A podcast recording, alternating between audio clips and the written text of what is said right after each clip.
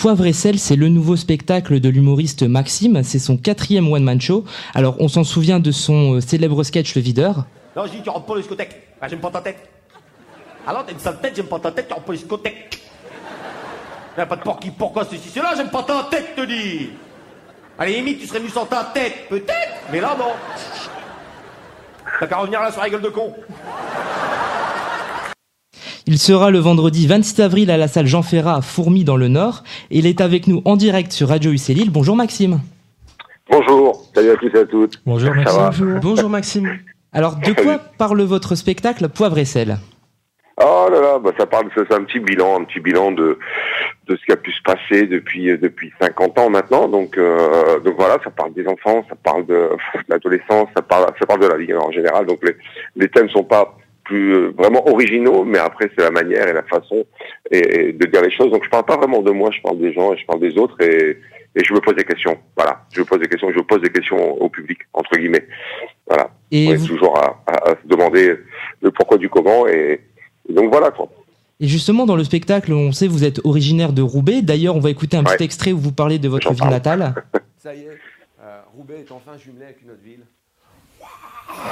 Pas n'importe laquelle, Monaco. Ouais, trop de points communs. Ah, Monaco, il paye pas d'impôts, Roubaix non plus. Ouais. Monaco, il y a un festival du cirque. Nous, Roubaix, c'est un cirque.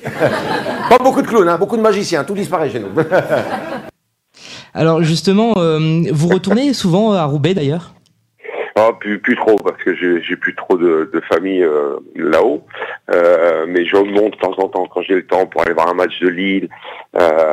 Vraiment, quand- c'est à, l'occasion pour aller voir les amis, Arnaud de la, de la- de la péniche, euh, voilà, des, pour aller voir deux, deux, trois potes. Mais après, euh, c'est assez rare. Entre les dates de tournée, les dates à Paris, euh, c'est compliqué. C'est compliqué pour être à la maison de temps en temps. Quoi. Mais ça fait du bien quand je, quand je remonte, là, savoir que je joue à Fourmi. Euh, ça me fait vraiment plaisir. Je rejoue au Spotlight aussi au mois de juin. Euh, D'accord. le 8, je sais plus, je sais plus la date. Et- je je rejoue au Spotlight au mois de juin, donc non, c'est toujours un plaisir, bien sûr. Et maintenant, vous vivez sur Paris, c'est bien ça? À Levallois, exactement. À Levallois. Et alors justement, vous faites partie avec euh, Danny Boone euh, des premiers humoristes ch'timi. Alors aujourd'hui, beaucoup de talents viennent du Nord. On peut parler de Jérémy Crédville, Jean-Philippe Janssen ou encore les jumeaux. Alors pourquoi, Ouais, par ouais. époque, à l'époque où vous avez débuté, on a l'impression qu'il y a plus d'humoristes sur le marché, de manière générale? Bah, je sais pas. Euh, je, pense que c'est un effet. euh, il y a eu l'effet de, comment dire de Jamel. Je pense que ça a fait beaucoup. La génération de Jamel. Il y a beaucoup de jeunes qui ont vu ça quand ils avaient 10 ans ou 12 ans et qui ont eu envie de faire ça. Donc après, on a, il y a eu le bah, Jamel Comedy Club. Je pense que le, fameux stand-up qui est arrivé un peu à la mode. Alors qu'en fait, ça, existe depuis la nuit des temps. hein. C'est juste avoir un micro à la main. Et euh, après, ils ont inventé le, sans fil. Après, ils ont inventé le, le micro casque.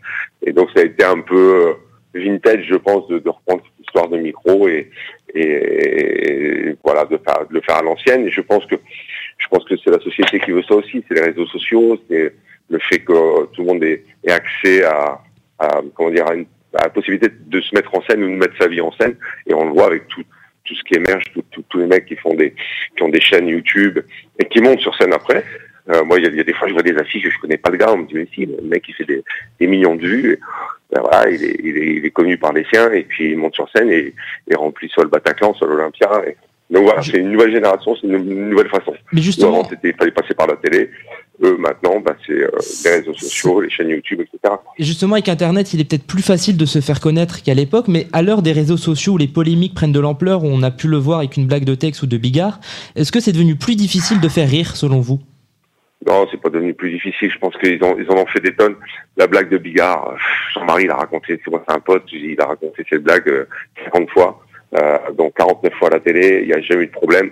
Euh, je sais pas, c'est, c'est assez étrange parce que les réseaux sociaux, on peut tout dire, on peut tout faire, on peut faire n'importe quoi. Il y a du fake, il y a, il y a, excusez-moi d'expression, mais il y a de la merde. Et on, c'est pas, il y a pas, il y a- c'est pas punissable entre guillemets, ou alors faut vraiment aller loin.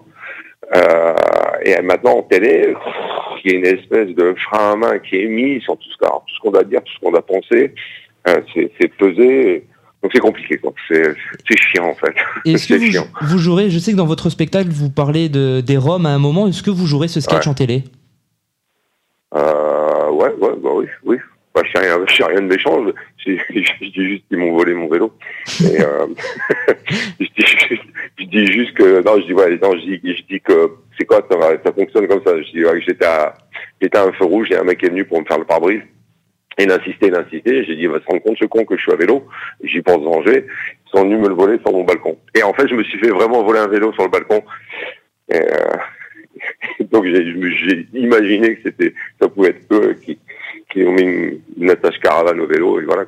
Après, je suis pas matérialiste, donc je m'en fous. Mais oui, je le ferai en télé, bien sûr. Non, il n'y a pas de souci. Puis en mettant en télé, moi, moi-même, j'ai été un peu écarté des médias parce que j'avais une grande bouche, je pense, déjà à l'époque, je disais ce que je pensais. Alors justement, on, va en parler. En 2004, vous avez participé à la première saison de La Ferme Célébrité, vous êtes resté un mois. J'ai lu dans une interview que quelques mois après, vous avez été moins médiatisé. Euh, comment expliquez-vous euh, cela et regrettez-vous d'avoir participé à La Ferme? Non, je regrette pas ce que j'ai fait, je l'ai fait. Euh, voilà, c'est tout. Après, euh, il y a prescription, quoi. Je veux dire, si j'avais tué quelqu'un, je pense qu'on on, m'en parlerait plus. Euh, j'ai tué personne en, faisant cette émission. Après, c'était quelque chose qui était ultra médiatisé à l'époque. Il y avait jusqu'à 10 millions, 11 millions de téléspectateurs. C'était des scores énormes.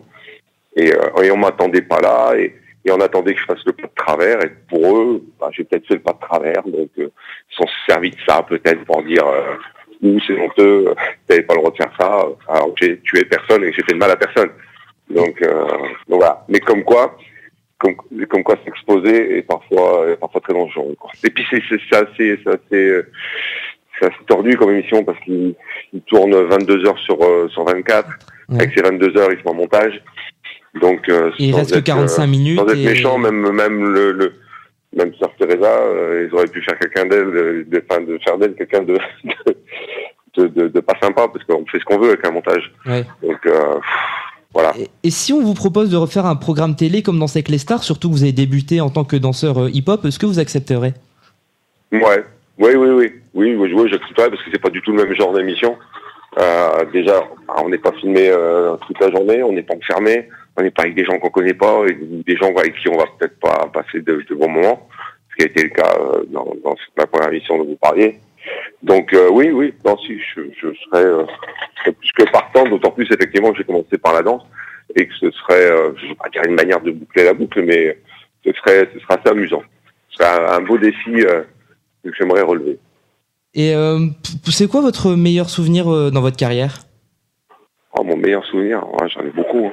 Mais euh, ah, peut-être le meilleur, meilleur, meilleur, meilleur, je pense que bah, ça reste, euh, ça reste l'Olympia et Sébastopol. Quoi.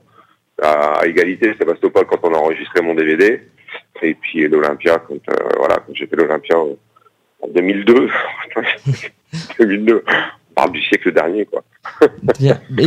Alors, merci beaucoup, Maxime. Donc, vous serez du 10 au 12 mai à la Comédie de Nice, en juin au Spotlight de Lille, donc, et on rappelle le 26 avril à 19h à Fourmi, et on vous retrouve sur ouais, dans le cadre du festival, ouais. ouais, ouais. Et on vous retrouve sur les réseaux sociaux, euh, sur votre page Facebook, Maxime Vandler.